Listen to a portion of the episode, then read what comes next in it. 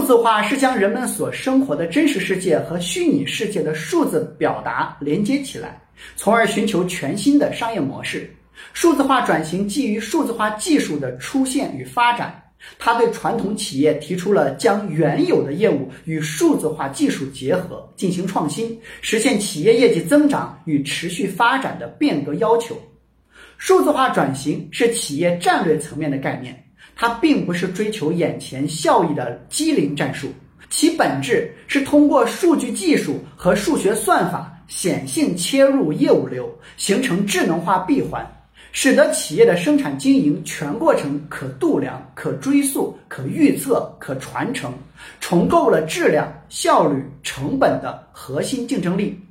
企业数字化分为内部运营管理数字化、外部商业模式数字化和行业平台生态数字化三大部分。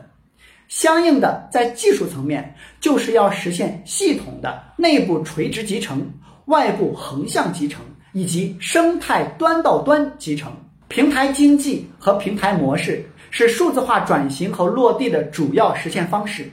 对于行业龙头的大企业而言，需要转型成为行业性和社会化平台，最终形成产业链，从而保持行业领袖地位。对于行业内的中小企业来说，则要成为行业平台上的专业化合作伙伴，让自身的价值链在平台上占据重要的一环。保持生态合作。当前，我国移动互联网月活用户增速持续下降，